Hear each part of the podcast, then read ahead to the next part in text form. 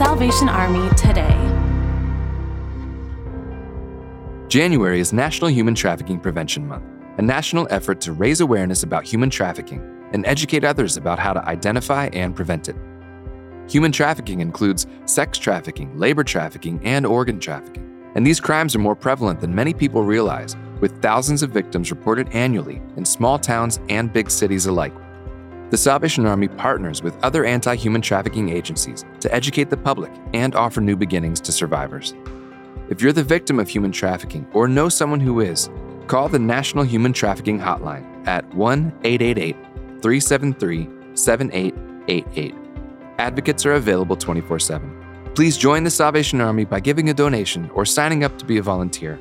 Learn more at salvationarmyusa.org.